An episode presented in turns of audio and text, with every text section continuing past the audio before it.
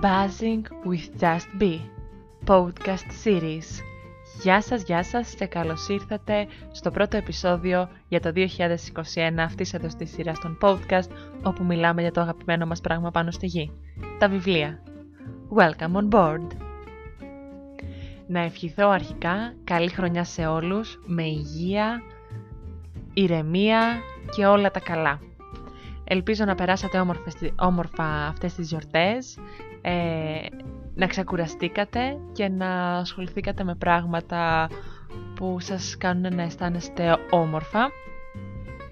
Ε, μέσα στις γιορτές ε, έκανα κι εγώ ένα μικρό διάλειμμα. Βέβαια τα είπαμε μέσω Instagram γιατί έφτιαξα το IGTV βίντεο με τα αγαπημένα μου βιβλία για το 2020 στο πρώτο επεισόδιο λοιπόν για το 2021 αποφάσισα να μιλήσουμε για ένα βιβλίο πάρα πολύ αγαπημένο μου το οποίο ε, διάβασα δύο χρόνια πριν το 2018 αλλά που ακόμα μιλάω για αυτό, ακόμα το θυμάμαι και ακόμα το προτείνω.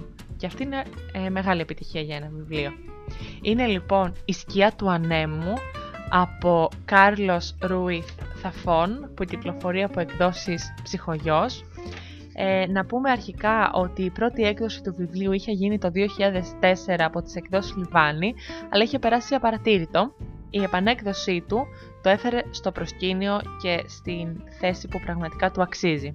Έγινε διεθνές λογοτεχνικό φαινόμενο, γνώρισε πολλές μεταφράσεις, περίπου 40, και πούλησε πάνω από 30 εκατομμύρια αντίτυπα. Τουλάχιστον 30 εκατομμύρια αντίτυπα είχε πουλήσει το... όταν έγινε η, η έκδοση που κρατάω εγώ στα χέρια μου, Τώρα μάλλον έχουν ανέβει οι πωλήσεις. Ο Θαφών λοιπόν είναι Ισπανός συγγραφέας, είναι ένα συγγραφικό φαινόμενο, ξεκίνησε με ένα εφηβικό μυθιστόρημα και το 2001 εξέδωσε τη σκιά του ανέμου που αποτελεί το πρώτο βιβλίο μιας τριλογίας. Ας διαβάσουμε το οπιστόφυλλο για να καταλάβουμε ακριβώς περί τίνος πρόκειται. Κρυμμένο στην καρδιά της παλιάς πόλης της Βαρκελόνης κρύβεται το κημητήριο των λησμονημένων βιβλίων μία λαβυρινθώδης βιβλιοθήκη με ξεχασμένους τίτλους που δεν εκδίδονται πια. Σε αυτή τη βιβλιοθήκη οδηγείται από τον πατέρα του, ο δεκάχρονος Ντανιέλ, για να επιλέξει ένα βιβλίο από τα ράφια. Διαλέγει τη σκιά του ανέμου, του Χουλιάν Καράξ. Καθώς ο Ντανιέλ μεγαλώνει, διάφοροι άνθρωποι φαίνεται να ενδιαφέρονται για το έβριμά του. Μία νύχτα, ενώ περιπλανιέται στους δρόμους, τον πλησιάζει μία φιγούρα που του θυμίζει έναν ήρωα από τη σκιά του ανέμου. Ο άντρας αυτός προσπαθεί να εντοπίσει όλα τα έργα του Καράξ να τα κάψει. Αυτό που αρχίζει ως μία υπόθεση λογοτεχνικής περιέργειας εξελίσσεται σε έναν αγώνα για την ανακάλυψη της αλήθειας πίσω από τη ζωή και το θάνατο του Χουλιάν Καράξ. Ένα βιβλίο σταθμός, μια γοητευτική εξερεύνηση της αιμονής στη λογοτεχνία και στον έρωτα.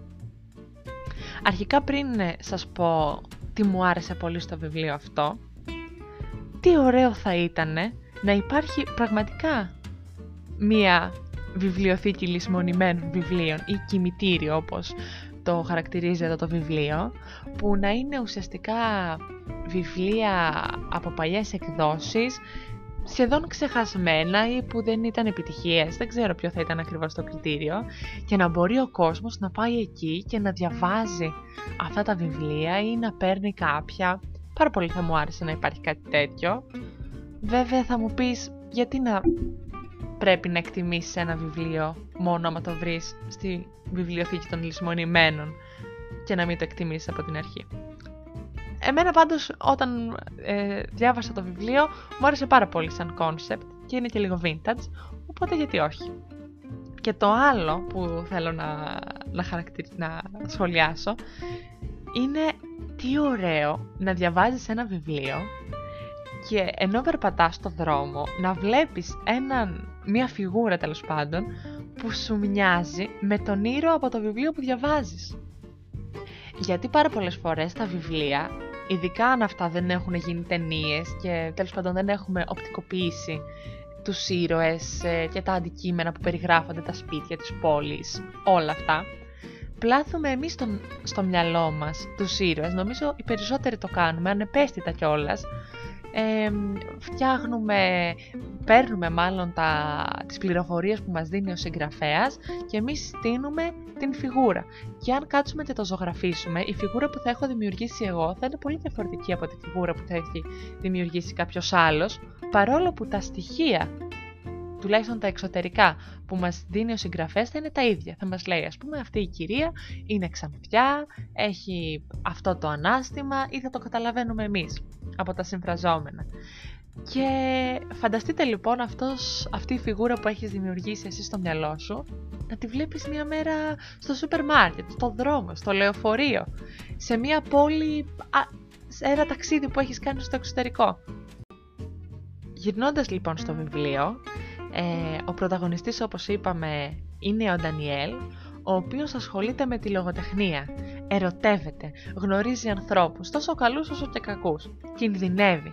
Είναι ένα μυθιστόρημα που μιλάει βαθύτατα για τον έρωτα, αλλά έχει και πολιτικό χαρακτήρα. Κάθε κεφάλαιό του είναι βουτυγμένο στο άδικο αίμα που χύθηκε στη διάρκεια του εμφυλίου πολέμου, έναν πόλεμο που έχει στοιχήσει στους περισσότερους σύγχρονους Ισπανούς συγγραφείς, οι οποίοι γράφοντας για αυτόν, επιχειρούν μάλλον να τον ξορκίσουν. Η, αφηγημα... η αφηγηματική δυνότητα που έχει ο συγγραφέας είναι, είναι εμφανής από την ιστορία που στείνει, η οποία είναι τόσο περίπλοκη στην πραγματικότητα. Δηλαδή, αν πάω εγώ να περιγράψω την πλοκή του βιβλίου σε κάποιον τρίτο, θα δυσκολευτώ πάρα πολύ. Και πραγματικά δυσκολεύομαι, γιατί όταν προτείνω το βιβλίο αυτό σε κάποιον φίλο μου και μου λέει τι γίνεται, του λέω απλώς ε, διαβασέ το ενώ ο συγγραφέας το έχει κάνει να φαίνεται τόσο απλό και εντελώς κατανοητό και αυτή η δυνότητά του φαίνεται και στον τρόπο που έχει πλάσει, έχει δημιουργήσει τους χαρακτήρες του οι οποίοι μας ξεναγούν στη Βαρκελόνη του 1940 που θα μπορούσαμε να τη χαρακτηρίσουμε μάγισσα μέσα από αυτό το βιβλίο η οποία έχει και πρωταγωνιστικό ρόλο στην ιστορία. Ε, είναι ένα βιβλίο που μιλάει για τα βιβλία. Και θέλω να κάνω ένα σχόλιο εδώ και να πω πόσο μας αρέσει σε εμάς τους βιβλιοφίλους να διαβάζουμε βιβλία που ασχολούνται και μιλάνε για βιβλία. Σκεφτόμουν ότι μόλις διαβάζω σε κάποια περιγραφή, σε κάποιο πιστόφυλλο ότι αυτό το βιβλίο μιλάει για βιβλία, μπαίνει κατευθείαν στο καλάθι μου. Για κάποιο λόγο με ελκύει. Νιώθω ότι η δική μου αγάπη είναι επειδή την έχει και κάποιος άλλος την αγάπη αυτή εφόσον γράφει ένα βιβλίο για τα βιβλία κάπως μοιράζεται. Οπότε είναι σαν να νιώθω μέλος ενός πολύ μεγαλύτερου συνόλου. Τέτοια βιβλία που μιλάνε για βιβλία πόσες φορές θα πω τη λέξη βιβλία πια είναι ε, η κλέφτρα των βιβλίων το είχα διαβάσει στο Λύκειο θυμάμαι και είχα κάνει μια παρουσίαση στο μάθημα της έκθεσης. Ε, είναι το μικρό παριζιάνικο βιβλιοπωλείο, εκδόση κλειδάριθμος.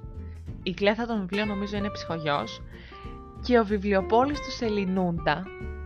Η μαεστρία του βιβλίου αυτού είναι ότι μιλάει για πάρα πολλά θέματα και έχει τόσους διαφορετικούς χαρακτήρες αλλά στην πραγματικότητα δεν είναι τίποτα από όλα αυτά. Δεν μπορείς δηλαδή να το κατατάξεις σε μια συγκεκριμένη κατηγορία, γιατί μας μιλάει για την αληθινή και ουσιαστική αγάπη, αγγίζει τα συναισθήματά μας, χωρίς όμως να είναι ένα ερωτικό μυθιστόρημα. Είναι ένα βιβλίο που μας μιλάει για τη δύναμη των βιβλίων και τα ίδια τα βιβλία, χωρίς να είναι βιβλιολογικό. Ένα βιβλίο που μας βάζει στον λαβύρινθο της περιπέτειας, της αγωνίας, χωρίς να είναι αστυνομικό. Έχει όλα αυτά τα χαρακτηριστικά, αλλά παράλληλα και τίποτα από αυτά. Γιατί αν κάποιος χαρακτηρίζει το βιβλίο αυτό αστυνομικό ή ερωτικό, αφήνει έξω ένα πάρα πολύ μεγάλο μέρος, οπότε ο χαρακτηρισμός αυτός είναι ατελής. Ε, θα σταματήσω εδώ να μιλάω για τη σκιά του ανέμου, όπως καταλαβαίνετε πραγματικά μεσαγίνεψε αυτό το βιβλίο ε, δεν θέλω να χαλάσω τη μαγεία του και να πω περισσότερα, θέλω πραγματικά να το διαβάσετε και να μου πείτε άμα, άμα σας άρεσε, πώς σας φάνηκε εσάς. Μία μικρή συμβουλή από μένα για το τέλος. Στο βιβλίο αυτό τίποτα δεν είναι όπως φαίνεται.